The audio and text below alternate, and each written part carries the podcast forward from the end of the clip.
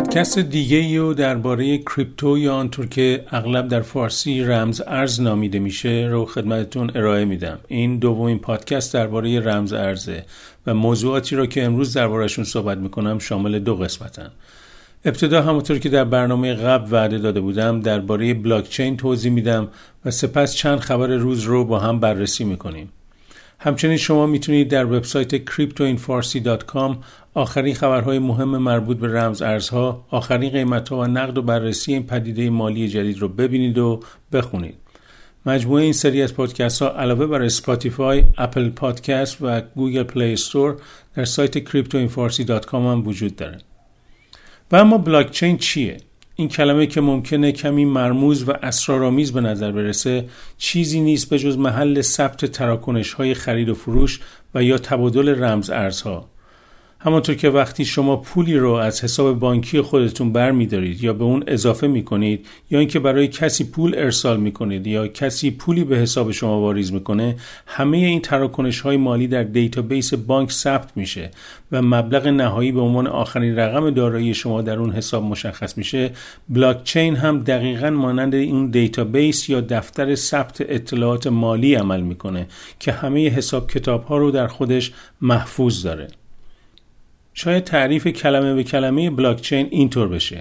زنجیره های پی در پی حاوی اطلاعات که یک مجموعه یا یک بلوک را تشکیل میدن. به عبارت دیگه این دفتر ثبت یا database تکه های اطلاعات به دنبال هم ردیف شده ای هستند که وقتی یک تراکنش در آنجا به عنوان یک تکه قرار می‌گیره قابل تغییر یا تصحیح نیست. اگه قرار تصحیحی در یک تراکنش صورت بگیره یعنی ثبت اون تراکنش دوباره باید یک تکه جدید نوشته بشه و در آخر این زنجیره قرار بگیره. اما چرا این بخش از تکنولوژی رمز ارز انقدر مهمه؟ برای اینکه کسی صاحب این بلاک یا زنجیره ثبت شده در اینترنت نیست.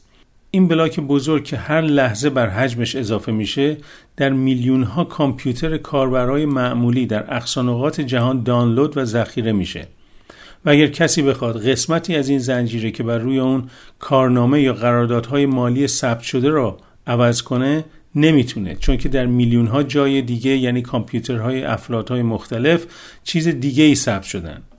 اینجاست که موضوع عدم تمرکز و امنیتی که در برنامه گذشته ازشون صحبت می‌کردم برجسته میشه.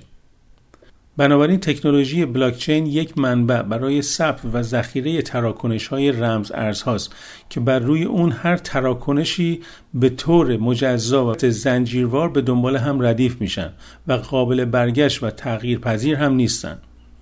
اما نکته که در اینجا مطرح میشه اینه که قبل از ثبت شدن یک تراکنش چه کسی و یا چه افرادی تک به تک این تراکنش های مالی رو تایید می‌کنن تا به صورت نهایی ثبت بشن. در اینجاست که مبحث استخراج رمز ارز مطرح میشه که توضیحش رو برای برنامه بعدی می‌ذارم. بریم سراغ خبرهای روز. یک سناتور آمریکایی به نام سینتیا لومز به مردم توصیه کرد که بیت کوین بخرن و برای بازنشستگی نگهش دارن. پدیده رمز ارزها بسیاری از خطوط سیاسی سنتی رو در همه جای دنیا به هم ریخته.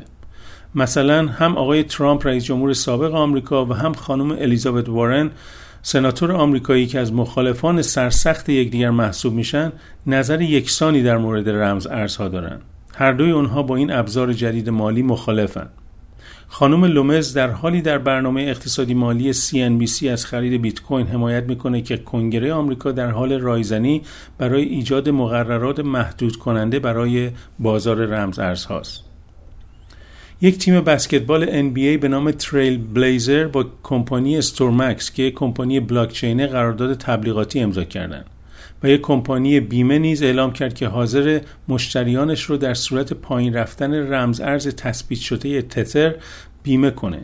در مورد سکه های تثبیت شده بعدا در برنامه آینده بیشتر توضیح میدم. به این خاطر به این سکه ها تثبیت شده گفته میشه. قیمت آنها همیشه در محدوده نزدیک به یک دلار ثابته و در مواقع تلاطم بازار می‌تونه به عنوان یک رمز ارز ثابت ازش استفاده بشه. من کیوان کابلی هستم و در برنامه دیگه ای در آینده با شما خواهم بود.